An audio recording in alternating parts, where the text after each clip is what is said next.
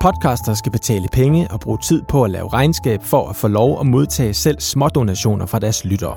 Det er for nylig blevet gjort klart af indsamlingsnævnet, men nu siger formanden for selv samme nævn til podcastmagasinet, at reglerne er utidsvarende og bør ændres, så podcaster igen kan modtage økonomisk støtte fra lytterne, uden at skulle have en indsamlingsgodkendelse.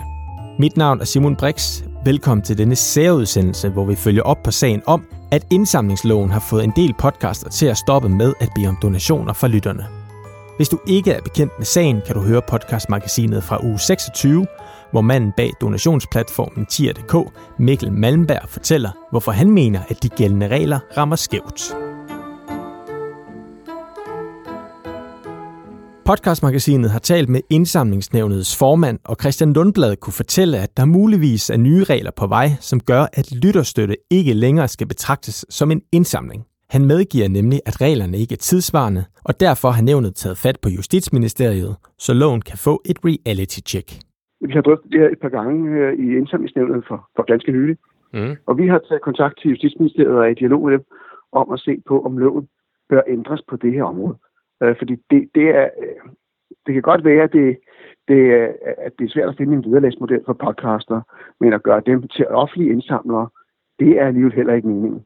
Så, så, så det, der kunne være, hvis nu, nu tænker vi også ud af boksen, eller så, hvad en, en model kunne være at sige, hvis det var erhvervsorienteret aktivitet, man samlede ind til, altså hvis en podcast, podcaster driver sit erhverv, lige så vel som kunstneren, der maler billeder, eller musikeren, der spiller musik, de laver et, et værk, øh, som det er svært at få penge for direkte en til en.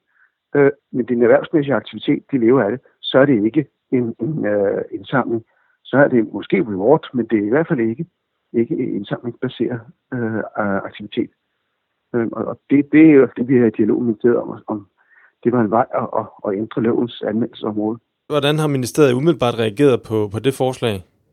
Jamen altså, det, det, det jeg siger, vi drøftede det, øh, Dansk Industri har også kontaktet os om problemstilling, øh, så vi har i, i, på baggrund af det nævnsmøde, vi havde her i maj, så har vi altså skrevet til, til ministeriet at tage kontakt til dem.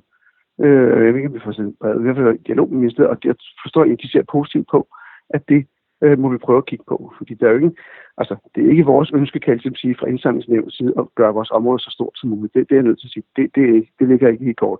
Er det, det er sådan... Provision. Ja, undskyld.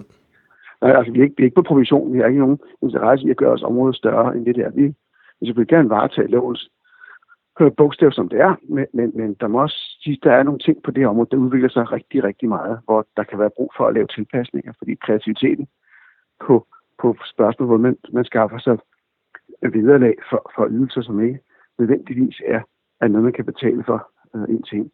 Øh, der er, der er brug for en anden regulering. Okay, interessant, at I har øh, den holdning, øhm, og spændende, at, at I er gået i dialog med ministeriet. Øh, men kan man så øh, se frem til en, en, en lang og, og opslidende proces her, eller tror du, at man vil kunne komme øh, ud med nogle nye regler inden for overskuelig fremtid? Altså reglerne træder jo i kraft for, for 10.dk her per i morgen, den 1. juli.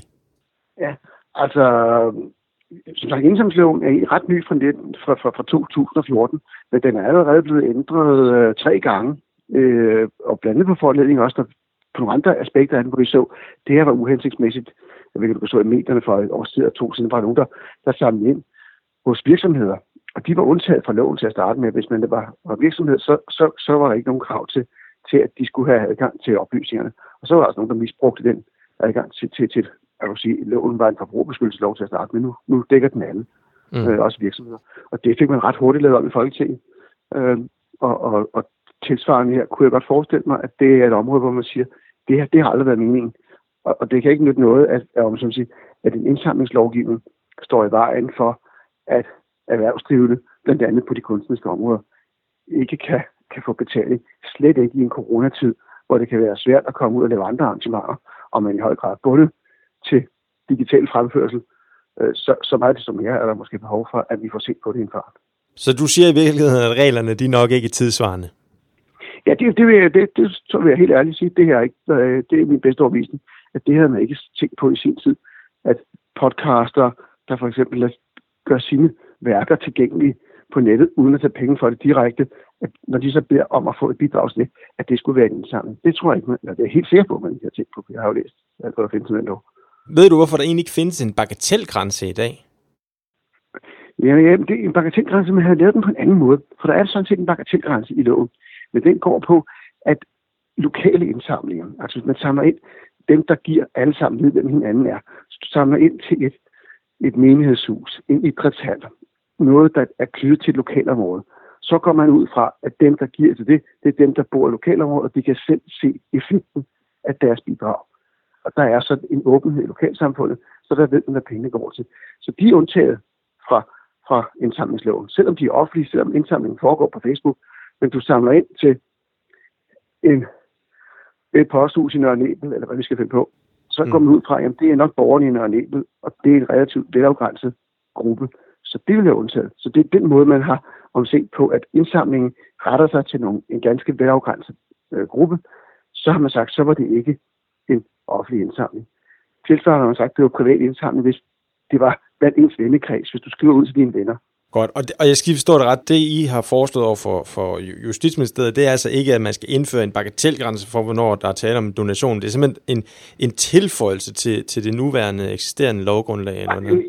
Ja, altså, vi har jo talt om det her i, i, lang tid. Altså, hvad, hvad er den rigtige måde at gøre det på? Fordi vi kan sagtens se, at der er nogen, der bliver omfattet af loven, som ikke burde være omfattet. Det, øh, og der, der, hvor vi i hvert fald, som det seneste skud på stammen efter inspiration, har, har set på det, det har været, om det var erhvervsorienteret. Altså den aktivitet, man samler ind til, det er en erhvervsorienteret aktivitet.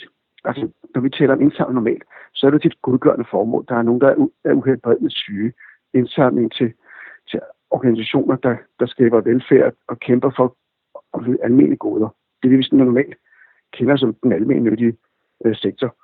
Men, men, men øh, hvis der samles ind til for eksempel at få bygget øh, et skib, eller få skrevet en bog, eller øh, lavet en aktivitet, det er, der er nogle folk, der er i arbejde og bliver beskæftiget med det, det er måske der, man kunne lave snitfladen og sige, at den, den type, hvor man samler ind til nogen, der arbejder erhvervsmæssigt med det her, det, det er måske ikke det, der ligger i, i kernen af, hvad en indsamlingslov forventer at og det sådan siger Christian Lundblad altså om, hvorfor han mener, at der er brug for ændringer i de gældende regler, og han er ikke den eneste, der efterlyser ændringer. Det gør også flere politikere, blandt andet medieordfører i Venstre, Britt Bager, og nok så interessant, så skriver regeringens medieordfører Jesper Petersen på Twitter, at han har bragt sagen videre i systemet. Men hvad kan man så gøre, indtil reglerne måske bliver lavet om? Som det er nu, øh, og, og, og hvis en, en, en podcaster på sit medie øh, beder om donationer, så, så er jeg jo nødt til at sige, så vil loven øh, efter sit bogstav kræve, at man får en tilladelse hos indsamlingsnævnet øh, til at gøre det. Og tæller hver enkelt episode som en indsamling? Eller ser man det over en, en, en, en periode? Altså, det, det, vi kan jo lige godt være, at det har vi ikke set på før, og vi har aldrig tænkt i de baner om, om og hvis, hvis der til hver, øh, hver episode af, ja, hvad kan vi komme med snakke om, det vi taler om, hvis, hvis der gives øh, noget til, til, til det hold, der, der står bag det, tæller det sig for hver gang, eller tæller det for, for, for, for, øh, for den samlede det, det er der jo ikke øh, taget stilling til øh, heller. Og det, som sagt, det er også det, der kunne tale for, at den her type aktivitet ikke rigtig ligger i kernen af det, man forstår ved en indsamling. Ja. Det, det kan vi jo lige godt sige, som det er, når, når vi taler om det her. Det, det, er ikke, det er ikke det begreb, vi rigtig synes er mest nærliggende. Men det er jo noget med, øh, at, at der findes en alternativ model. Ikke? Altså der findes den reward-baserede model, den kan man vel godt prøve at gå... Ja. Absolut, hvis du siger, at hvis I giver til mig, så får I lov til et eksklusivt interview eller et foredrag. Altså, det er jo ikke, det er jo ikke, det er jo ikke et spørgsmål, det er en fysisk ting, man skal have en, et billede eller en bog, men, men, men hvad man kan komme i tanke om, som kunne ligge som en modydelse, hvis der altså, som sagt er en modydelse, der står i rimelig forhold til det, der gives, jamen, så er det jo så er det reward, og så, så hører det ikke til indsamling. Ja, og en modydelse, den skal, jo så, den skal jo så vurderes på baggrund af et fast beløb. Ikke? Man, må ikke, man må ikke sige som podcaster, at nogen kan give 25 kroner for den her modydelse, mens andre kan give 50 kroner. Man skal ligesom, det skal ligesom være ja, så, et fast beløb. Præcis, så, så, så, så skal man sidde og kigge på, hvad gives der, og hvad er modydelsen? Og det er klart, at, at, at der kan komme nogle problemer. Jeg vil gerne bede om så mange penge som muligt, men modydelsen vil stadigvæk kun have et, et fast lavt værdi. Ja. Øh, så, så, så kan der opstå det her misforhold. Og sådan sagde altså formand for indsamlingsnævnet Christian Lundblad. Hvis du vil læse mere om de regler, der gælder nu, så kan du finde links i episodebeskrivelsen til Skats og indsamlingsnævnets hjemmesider. Det var det. Tak fordi du lyttede med. Mit navn er Simon Brix, og god sommer derude.